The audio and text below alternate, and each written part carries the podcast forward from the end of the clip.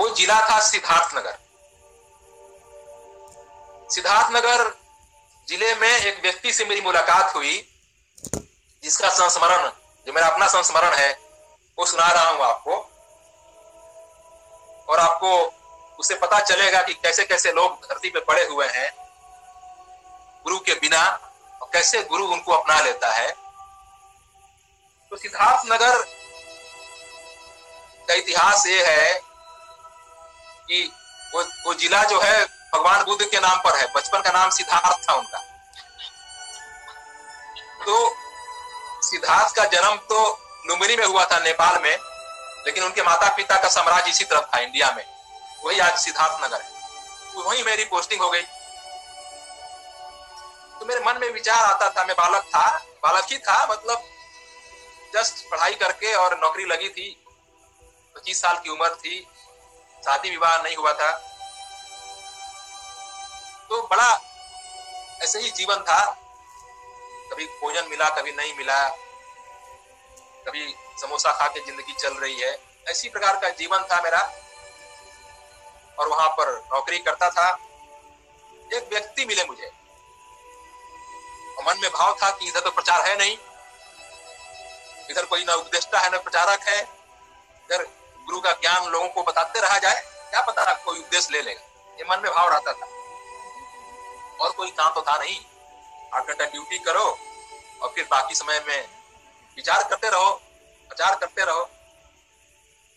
तो एक हमारे ही साथ काम करने वाले डिपार्टमेंट में थे बाबूराम चौधरी जी।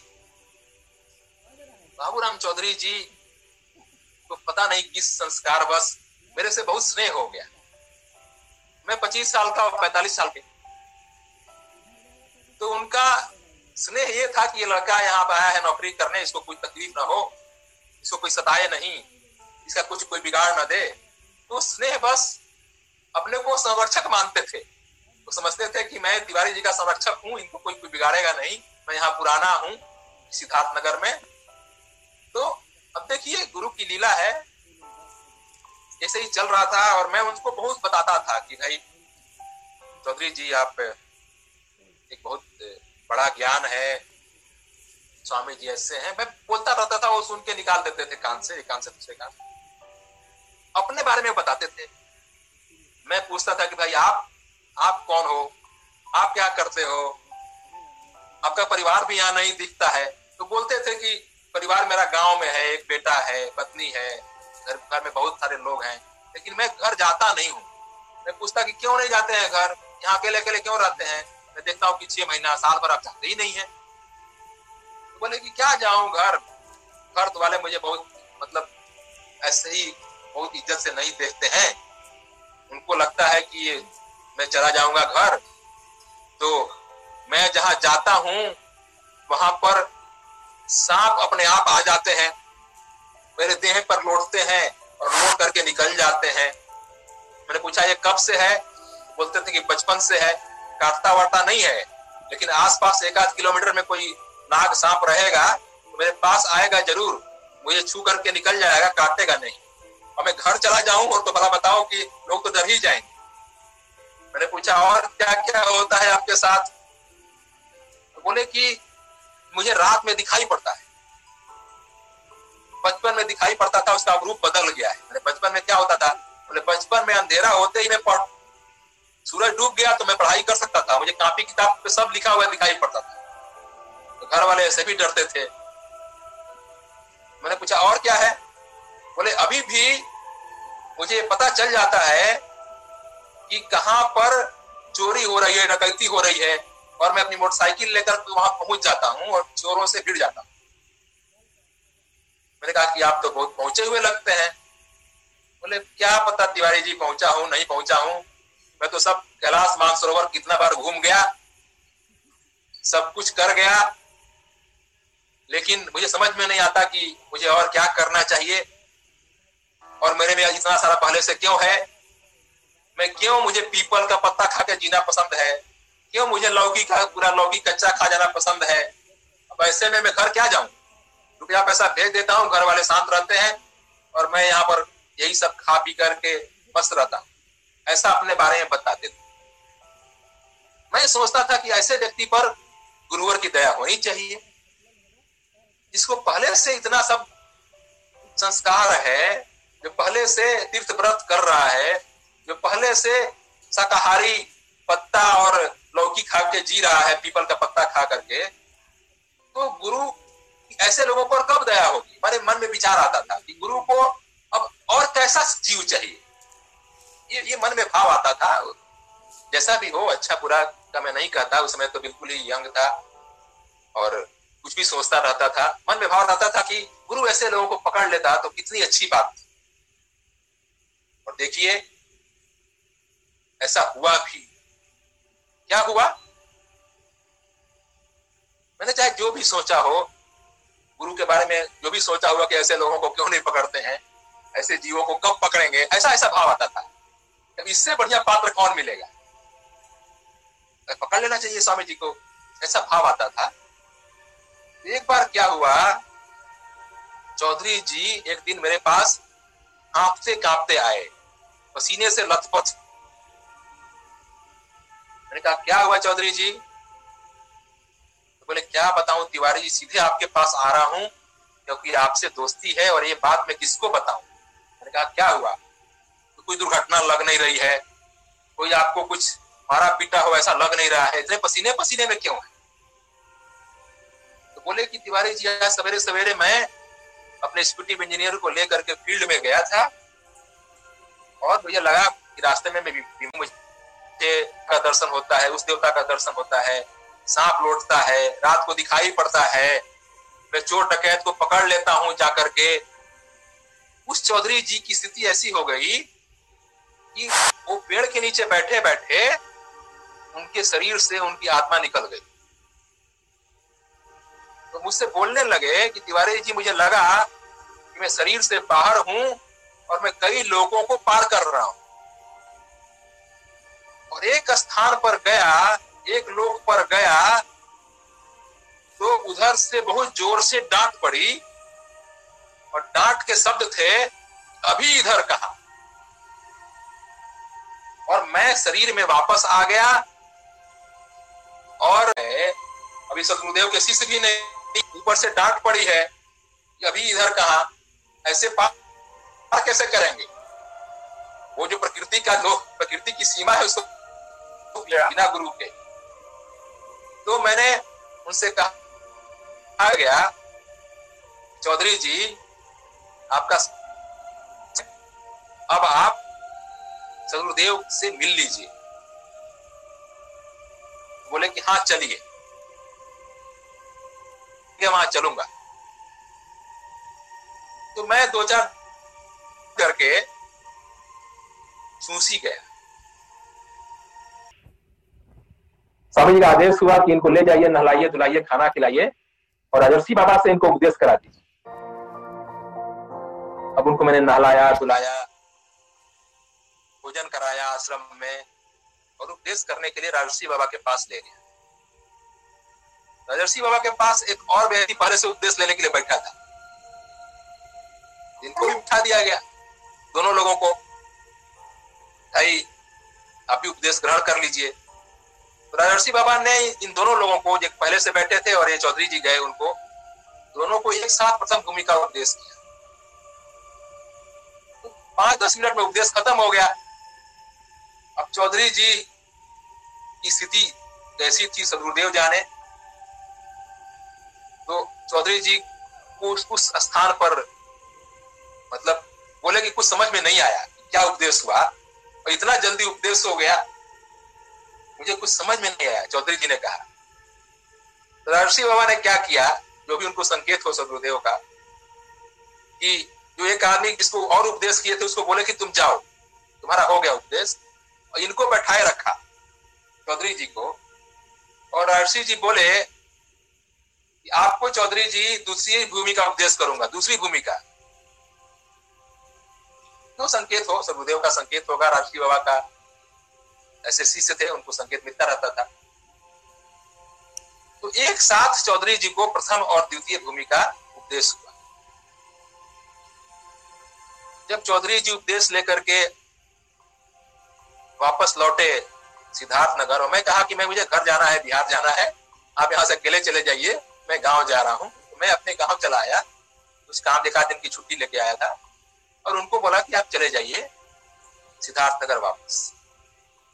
वापस जाके मैं पूछा कि भाई चौधरी जी, क्या पास क्या हुआ आपको? आपने उपदेश लिया तो क्या अंतर नज़र आ रहा है? आप पहले जिस देवता का आह्वान करते थे, अब भी करते हैं क्या?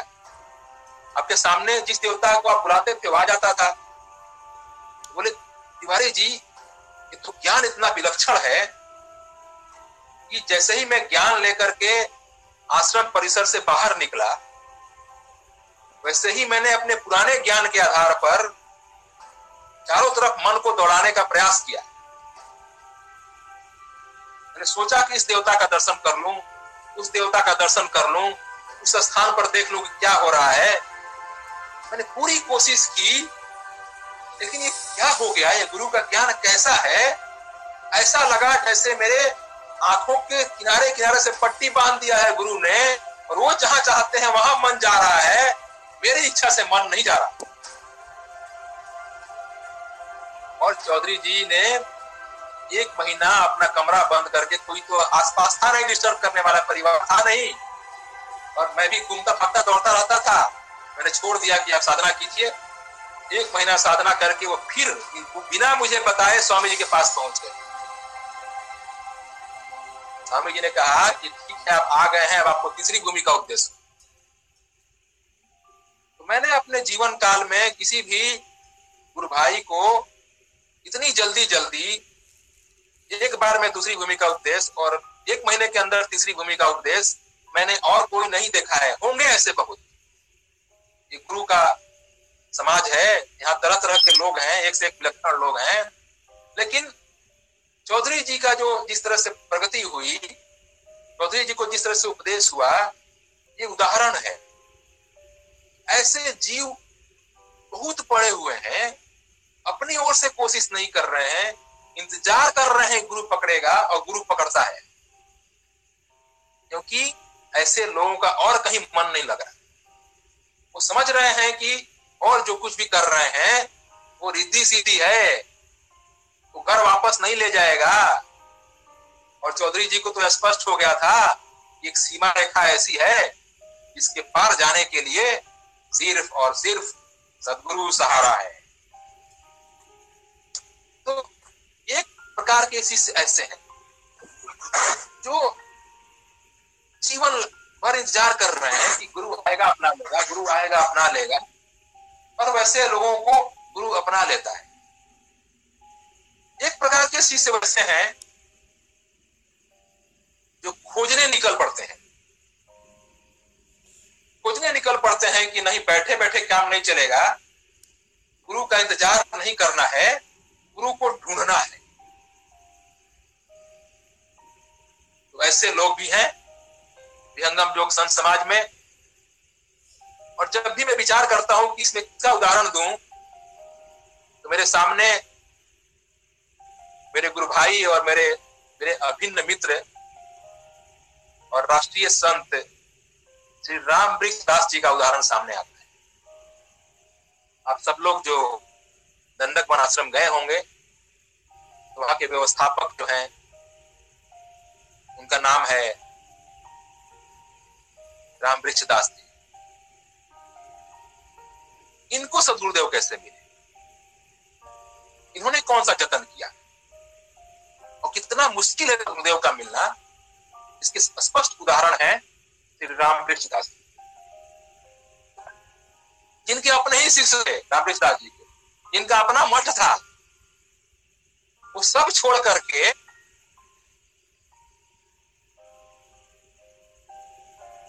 और गुरु के शरण में आकर के टिक जाना, मठ का मोह छोड़ देना, अपने शिष्यों का मोह छोड़ देना और विहंगम पद पर आ जाना, इसके बहुत सटीक उदाहरण है श्री रामकृष्ण दास जी। अब मैंने जब उनसे पूछा, मेरी मित्रता हो गई थी क्योंकि मैं दंडक बन आते जाते रहता था। स्वामी जी मुझे भेजते रहते थे महाराष्ट्र के, गुजरात के उपदेष्टा प्रचारकों के ट्रेनिंग के परिपक्ष में मैं जाता रहता था, गुरु की कृपा थी, जाता रहता था, मित्रता हो गई तो मैंने उनसे अनुनय विनय किया कि रामवृक्ष दास जी, आप अपनी कहानी सुनाइए। तो मित्र भाव से उन्होंने बोले कि मैं सुनाने लगूँगा, तिवारी जी तो कितना समय लगेगा मुझे नहीं पता। आधे घंटे में बोले, और उस आधे घंटे में भी मैं दस मिनट में आपको सुना देता हूँ। राम वृक्ष दास जी का बिहार से संबंध है। उतना ही संबंध है जितना कि जन्म से आठ नौ साल तक का। घर छोड़कर भागने तक का। घर छोड़कर भागने तक का बिहार में उनका संबंध है। और और बाद में इतना संबंध है कि अपने माता पिता को गुरु सदुरदेव के शरण में लाने के लिए बिहार गए थे। उतना संबंध है। इसके अलावा बाकी समय बाहर बिता। इस काम में, गुरु की खोज में और गुरु मिलने के बाद विहंगम योग की शरण में। तो कैसे खोजा? कैसे मिले इनको गुरुवर? क्या खोज रहे थे? राम वृक्ष जी, आठ साल की उम्र में बस्ता बढ़िया छोड़ करके स्कूल में घर से भाग गए। ऐसे नहीं भागे। भागे इसलिए कि मुझे तो परमात्मा को प्राप्त करके दिखा देना है। जहाँ ऐसा सोच करके वो घर से निकल गए। और निकलने की भी एक कहानी है उसके पीछे। निकलने की कहानी क्या है? गाँव में आते थे साधु महात्मा। वो लोग कुछ ना कुछ कहानी सुनाते थे। परमात्मा ऐसे मिलेगा, परमात्मा ऐसे मिलेगा। तो ये बालक थे, इनके दिमाग को असर कर जाता था। एक दिन रामायण की कथा सुनाने वाले गाँव में आए और इनसे बोल दिए, सबको बोले मतलब जितने भी लोग सत्संग में शामिल हुए थे, उनको बोल दिए कि परमात्मा मिलने का एक रास्ता है। तो क्या रास्ता है? लोगों ने पूछा तो उन साधुओं ने बताया कि जितनी बार आप एक दिन में सांस लेते हैं मान लीजिए चौबीस हज़ार बार सांस लेते हैं पूरे दिन में उसका सवा तीस पैंतीस हज़ार बार आप राम राम करेंगे तो आपको राम मिल जाएगा। ऐसा उन लोगों ने, साधुओं ने कह दिया।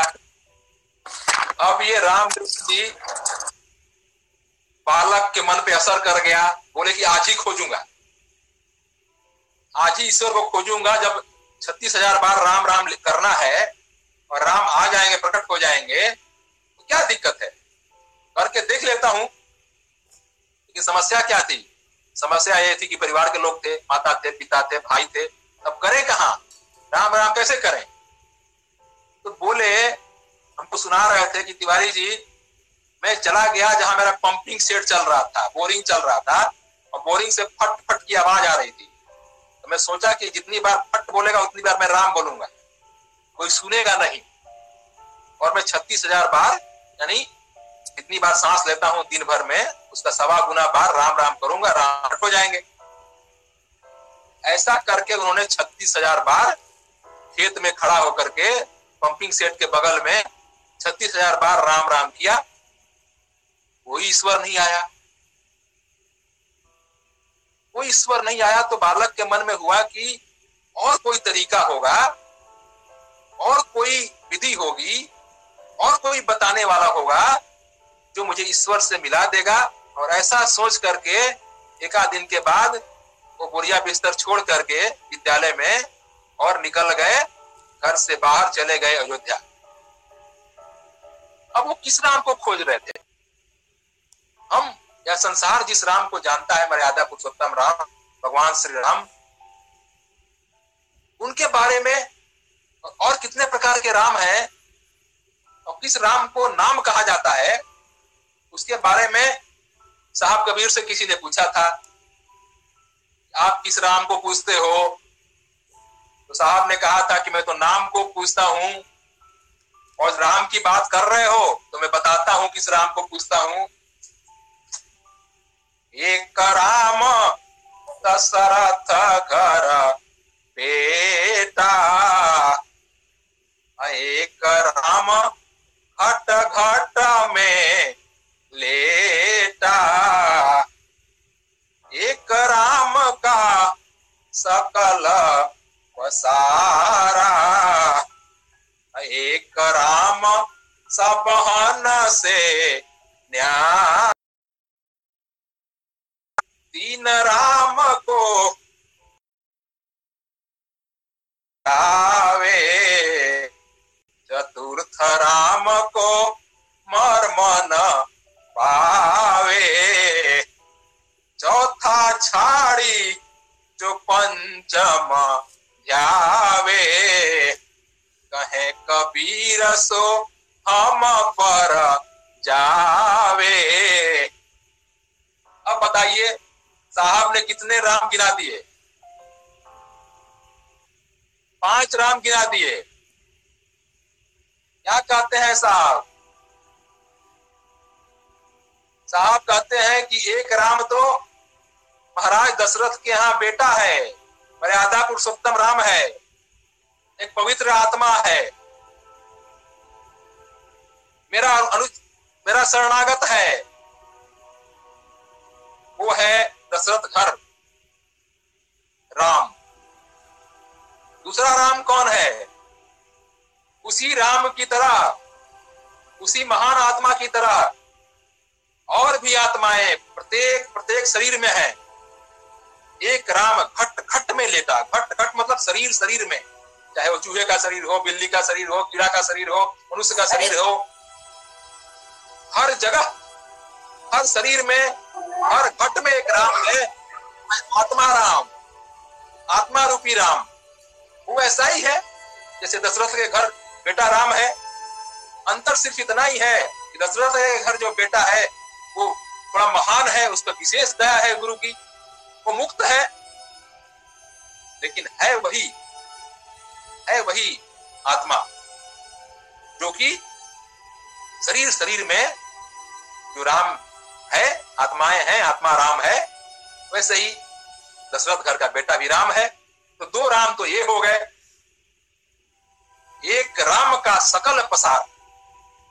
एक राम ऐसा है जो घट घट में छिपे हुए राम के भीतर भी घुसा है, माया में भी घुसा है, जड़ में भी घुसा है, चेतन में भी घुसा है, सकल पसारा, एक राम का सकल पसारा, उसको कहते हैं ब्रह्म। एक राम सबहन से न्यारा, इससे ऊपर भी एक राम है, जो कि कबीर का नाम है, जिसको नाम कहा सदगुरुदेव ने, और उनके बाद जितने भी लोग आए, उनके शरणागत हुए, साधु संत आए तो सब अपने परमात्मा को नाम ही बोले। वो नाम कौन सा है? वो नाम है एक राम सबहन से न्यारा, यानी वो परम ब्रह्म है। और साहब क्या कहते हैं? तीन राम को सबको ही त्यागे। दशरथ के पुत्र राम को, अयोध्यापति राम को, पुरुषोत्तम मर्यादा, पुरुषोत्तम राम को, भगवान श्री राम को सब पूज रहा है।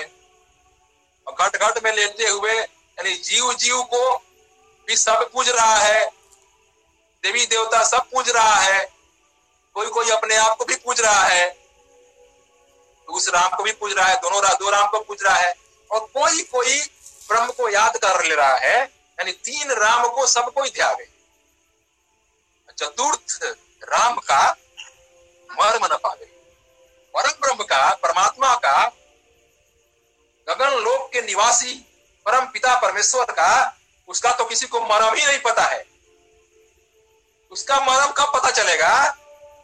चौथा छाड़ी जो पंचम ध्यावे साहब कहते हैं कि चारों राम के अता पता के बारे में, यानी आत्मा को समझने के लिए, ब्रह्म को समझने के लिए ब्रह्म को समझने के लिए, इन सबको छोड़कर जो पाँचवें राम के शरण में आएगा, यानी सदगुरु के शरण में आएगा, कहे कबीर सो हम पर आवे। जो सदगुरु को पूजेगा, सदगुरु की शरणता ग्रहण करेगा, जो पाँचवें राम को की पूजा करेगा, वही तो बाकी राम को समझेगा, वही तो नाम को समझेगा, वही तो जीव परमात्मा के पास पहुंचेगा। तो ये भेद है राम राम का। मैंने चर्चा इसलिए कर दिया कि बात आ गई थी राम जपने की और राम वृक्षदास जी राम राम जप करके, राम को न प्राप्त करके जंगल की ओर निकल गए। तो जंगल की ओर निकले नहीं, वो सबसे पहले गए अयोध्या जी। अयोध्या जी में एक महंत के चरण में तीन साल रहे, उसकी सेवा शुश्रूषा किए। उसको बोले कि महंत जी, आप बताइए कि राम कैसे मिलेगा? तो महंत जी बोले कि, फिर वही बोले कि जितना बार दिन में सांस लेते हो, उसका सवा गुना बार राम राम का नाम जपो, राम प्रकट हो जाएँगे। तो राम वृक्ष जी बोले कि तो मैं करके आया हूँ घर से। आपसे तो कुछ और विधि पूछ रहा हूँ। तो महंत गुस्सा हो गया, बोला कि तुमको क्या लगता है कि विश्वमित्र जी अभी प्रकट हुए हैं धरती पर? कि तुमको परमात्मा से मिला दें? तुमको खोजना है तो जाओ, विश्वमित्र जी को खोजो, सदगुरु को खोजो, वही परमात्मा से मिला सकते हैं। हमारे पास नहीं है ज्ञान।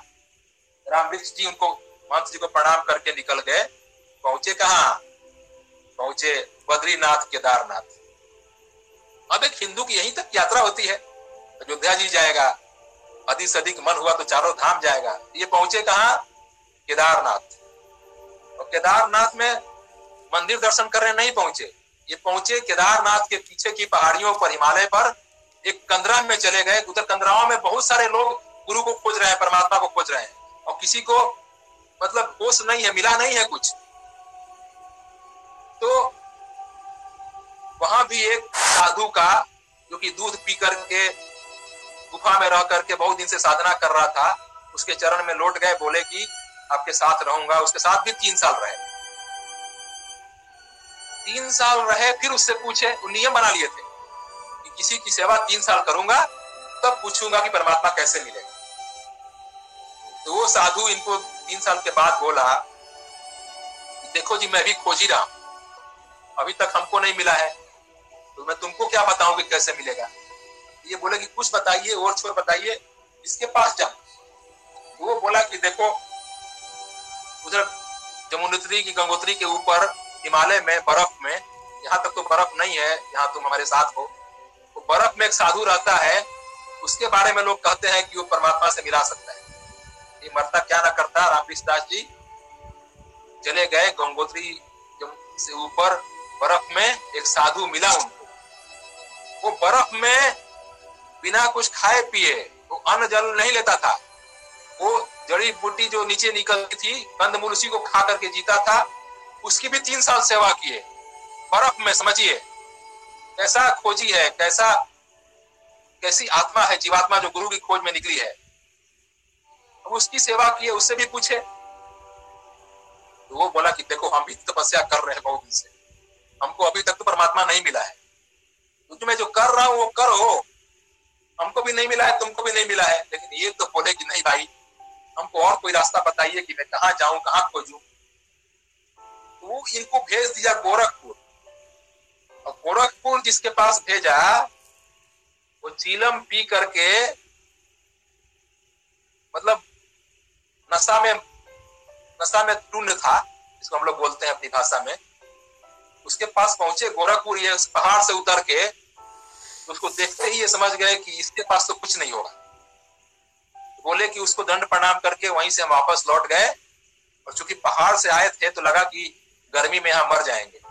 डॉक्टर को दिखाए तो डॉक्टर बोला कि फटाफट भागिए पहाड़ की ओर, नहीं तो प्राण निकल जाएँगे आप। फिर पहाड़ पर गए और विचार किए कि लगता है कि अब हिंदू धर्म में परमात्मा मिलना लिखा नहीं है और ना मिलता है। उनको यह विश्वास हो गया कि अब हमारे अपने धर्म में परमात्मा नहीं मिलता है। इतना तो जी आवाज़ नहीं आ पा रही। हाँ कट जा रहा था मैं आगे बात बढ़ाता हूँ। तो जब मिला नहीं तो अब मैं क्या करूँ? तो उन्होंने बुद्ध धर्म की शरण ले ली। और विपासना साधना होती है उनके यहाँ विपासना। विपासना करने लगे। जब ये सारनाथ में विपासना कर रहे थे, उस समय सारनाथ में अपना कुछ नहीं था। विहंगम जो का न तो आश्रम था, न ना वहाँ पर बनने की शुरुआत हुई थी हम लोगों के महामंदिर की। उस समय विहंगम जो का वहाँ कुछ नहीं था, जब ये सारनाथ में थे। तो सारनाथ में विपासना करने लगे बुद्धिस्ट मोनास्ट्री में, एक बुद्धिस्ट वाले किसी के यहाँ जाकर। अब शायद यहाँ मिलेगा। उसी दौरान जब वो कभी चल रहे थे तो एक कबीरपंथी मिल गया इनको। तो वो कबीरपंथी हमको नहीं पता कि परमात्मा कैसे मिलता है, लेकिन साहब एक बात बोल करके गए हैं। ये पूछे, क्या बोल के गए हैं? तो बोले हैं कि मार्ग विहंग बतावे संत जन। परमात्मा को प्राप्त करने का एक मार्ग है इसको विहंग मार्ग कहते हैं। इसको मीन मार्ग कहते हैं। ऐसा साहब बता के गए हैं कि आजकल कोई नहीं बताता। हमें भी पता नहीं है, लेकिन वो मार्ग है। अब ये विहंग मार्ग इनके दिमाग में बस गया और ये विपासना करने लगे। कर रहे हैं विपासना। दिमाग में चल रहा है, विहंग मार्ग, बात आई गई, हो गई। विपासना में ही ये लगे रहे। विपासना वालों ने इनको भेज दिया नमिसा रण, यानी सीतापुर के इलाके में। उत्तर प्रदेश में सीतापुर है। नमिसा रण जिसको बोलते हैं, अध्यात्म की भाषा में। वहाँ पर ये विपासना करने जंगल में चले गए। और जंगल में उन लोगों ने विपासना वाले जो कराते हैं, एक झोपड़ी बना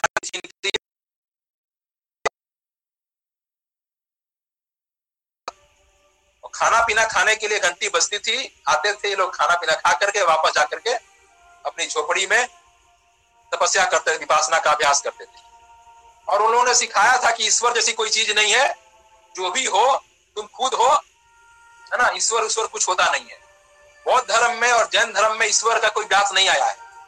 ईश्वर की व्याख्या नहीं है। व्याख्या नहीं है फिर अपनी अपनी बात है कि अपने आप को उतना ऊंचाई ले जाओ कि तुम बुद्ध हो जाओ, जैन हो जाओ जिन्न हो जाओ। वही कर रहे थे। भगवान को तो भूल गए थे। तो एक रात जब ये रात में जंगल में तपस्या कर रहे थे बहुत ज़ोर से बिजली कड़की, जैसी आजकल कड़क रही है मानसून में, और लगा कि ऊपर से आसमान टूट के गिर पड़ेगा। और टूटा भी। पेड़ था नहीं पड़ी, एक फीट ऊपर ही रह गई। और तब इनको लगा दास जी को, ईश्वर तो है। ईश्वर है, तभी तो मैं बच गया। वरना कैसे बचता? तो बोले कि अब मैं उपासना नहीं करूँगा। ईश्वर है और वो मिलेगा, कहीं ना कहीं तो मिलेगा। ऐसा सोच करके सुबह होने पर अपनी वो कुटिया से निकले और ये बताता चलूँ कि जहाँ जहाँ इनको लगा कि अब ईश्वर है, प्राप्त होगा, और तो सुबह सुबह जब अपनी कुटिया में से जहाँ पेड़ गिरा था, जहाँ बच गए थे, ऊपर से, वहाँ से निकले और बोले कि आज मैं घंटी बजता रह जाए वहाँ खाने पीने नहीं जाऊँगा, आज मैं मूली खाऊँगा। बोलते हैं कि मूली खा करके जीने की मेरी आदत हो गई थी जब मैं पहाड़ों पर था। खाली मूली मुझे मिल जाए तो मैं खा के जी लेता हूँ। तो जब वो गए तो सोचे कि आज मूली खाऊँगा तो इसके बाद विचार करूँगा कि ईश्वर को और कैसे खोजू। मार्केट में गए तो वहाँ सामने से साधु लोग आपस में मिलते हैं तो दंड प्रणाम करते हैं, राम राम करते हैं, जो भी जिस पंथ का होता है। तो सामने से लगा कि इनको एक साधु चला आ रहा है। उसको दंड प्रणाम किए। बोले कि भैया आप कौन हो? तो वो बोले, साधु कि मैं विहंगम जोगी हूँ। अब वो कौन थे? कोई गुरु भाई थे? क्या थे? इसकी जानकारी न उनको है, न हम अनुमान लगा सकते हैं। लेकिन एक व्यक्ति सफ़ेद वस्त्र में उस मार्केट में टहल रहे थे। इनको लगा कि ये भी कुछ खरीदने आए हैं, उनसे पूछ बैठे ये। उन्होंने कहा कि मैं विहंगम जोगी हूँ। इनको तो हम सब कबीरपंथी ने इनको बताया था कि मार्ग विहंग कबीर साहब का मार्ग है। ये उनसे भी पूछ बैठे कि अच्छा ये ज्ञान हमेशा रहता है, बस गुरु का है कि कब आए, कब धरती पर रहे? तो बोले अच्छा इसके गुरु भी हैं। तो वो बोले हाँ हाँ मैं विहंगम जोग से हूँ तो गुरु है। ऐसे थोड़े ना विहंगम जोगी हूँ। तब रामवृक्ष जी का माथा ठनका अरे भाई, एक तो बता के गया था कि विहंगम मार्ग है, और ये सामने खड़े हैं ये कह रहे हैं कि विहंगम जोगी हूँ। तो बोले कि फटाफट मुझे एड्रेस वेड्रेस दे दीजिए। रामकृष्ण जी बोले कि कहाँ पर ये स्वामी जी मिलेंगे? तो बोले कि हाँ अभी जाओ वहाँ, वार्षिक दो दिन बाद। ये लोग पता, ये स्वामी जी मिलेंगे, उनके शरण में जाना, विहंगम योग सीख लेना, ईश्वर थे कि ये नया आदमी कहाँ से आ गया। ऐसा तो विहंगम योग में कोई नहीं है, इतना बड़ा बड़ा दाढ़ी, इतना बड़ा बड़ा बाल, इतना इतना गेरुआ वस्त्र पहने हुए, ये कौन है? अब विहंगम युग का वार्षिकोत्सव खत्म हुआ स्वामी जी के समक्ष गए, सब लोग चले गए तो स्वामी जी के पास गए, खाली हो गया आश्रम। ये वहीं रह गए स्वामी जी के पास गए, बोले कि गुरुवर, मैंने सुना है कि ऐसा ऐसा ज्ञान है, आप मुझे अपने शरण में ले लीजिए। स्वामी जी बोले कि एक महीने बाद आना अभी एक महीने वहीं आश्रम पे रुक गए सोचे कि अब कहाँ जाऊँगा। अब विपासना छोड़ ही दिया। अब बाकी सब बद्रीनाथ केदारनाथ छोड़ ही दिया हूँ। अब कहा जाऊँगा? एक महीना इंतज़ार किए फिर स्वामी जी के पास गए। फिर स्वामी जी बोले कि अगले महीने आइएगा। फिर एक महीना रुक गए। ऐसे करते करते स्वामी जी के पास। तब स्वामी जी ने कहा आपको उपदेश करो। को उपदेश हुआ। स्वामी जी ने कहा कि जितना जटायु विहंगम जोग में कोई वस्त्र का खेल नहीं है। विहंगम जोग में कोई बाहर का खेल नहीं है। विहंगम जोग में सब अंदर अंदर घटित होता है। तो गुरुवर ने रामवृक्ष जी की इतनी यात्रा के बाद थक थका के बर्फ़ में पानी में, कहा कहा इन्होंने ईश्वर को खोजा? जप में। और फिर सदगुरुदेव के शरण में आए और सदगुरुदेव से उपदेश लेते ही क्या विनती कर दी इन्होंने? बोले कि गुरुवर, आपने उपदेश तो कर दिया मुझे, लेकिन मेरा सिद्धांत है कि मैं बिना सेवा के कहीं खाता पीता नहीं हूँ। यहाँ तो तीन महीने से ऐसे ही बैठ के खा रहा हूँ। आप मुझे कुछ सेवा दीजिए, वरना मुझे बचेगा नहीं। स्वामी जी बोले व्यवस्थापक को बुलाए झूसी के आश्रम के व्यवस्थापक को। बोले, आइए, बुलाए बुलाए। तो इनके लिए कोई काम ढूंढ के दीजिए। ये रामकृष्ण दास जी हैं। इनके लिए कुछ काम ढूंढिए, सेवा का तो जो व्यवस्थापक थे, वो बोले कि, कोई काम नहीं है, सब में लगे हुए हैं लोग। स्वामी जी बोले, नहीं, ढूंढिए। तो बोले कि, स्वामी जी, एक गोबर उठाने वाला गौशाला में कोई नहीं अब देखिए परीक्षा सगुदेव की। उसको शरण में ले लिए राम दास जी को। और सेवा में क्या मिलता है? भाई, कोई नहीं है। जिस आदमी के पास अपने शिष्य थे, सैकड़ों, जो महंत रहा था, जो सब कुछ छोड़ के गुरु के शरण में आया उसकी परीक्षा के लिए कोई नहीं है। तो रामकृष्ण दास जी करेंगे? रामकृष्ण दास जी ने कहा कि यही करूँगा, गुरुवर। और छह महीने, आठ महीने रामकृष्ण दास जी गोबर उठाते थे, गाय भैंस की सेवा करते, गाय गाय की सेवा करते थे, ऐसा करते रहे। फिर गुरुवर ने उनको जो दिया, उसका तो कोई और छोर ही नहीं है। गुरुवर ने उनका विवाह संस्कार कराया आश्रम में। अहंकार में पड़ जाना कि मेरे तो अपने इतने सारे शिष्य थे, मैं तो मठ मठ छोड़ के आया हूँ। मैं गोबर उठाऊँगा। ये भाव आ गया। वो शिष्य हो नहीं सकता, लेकिन देखिए रामकृष्ण दास जी को। सभी गुरु भाई बहनों को मुझसे सीखनी चाहिए अपने गुरु भाई से, अपने प्रिय गुरु भाई रामकृष्ण दास जी से। कितना खोजे, सब कुछ छोड़ करके गुरु के शरण में आ गए। तब न गुरु देता है, तब न गुरु कल्याण करता है, तब न आत्मा का विकास होता है। तो ऐसे ऐसे भी लोग हैं जिनको गुरु अपनाता है, तब जब उसको दिखा देता है दुनिया, घूम कर देख लो, कहाँ पर ज्ञान है, कहाँ पर अज्ञान है, कहाँ पर सत्य ज्ञान है, कहाँ पर विहंगम योग है, कहाँ पर मीन मार्ग है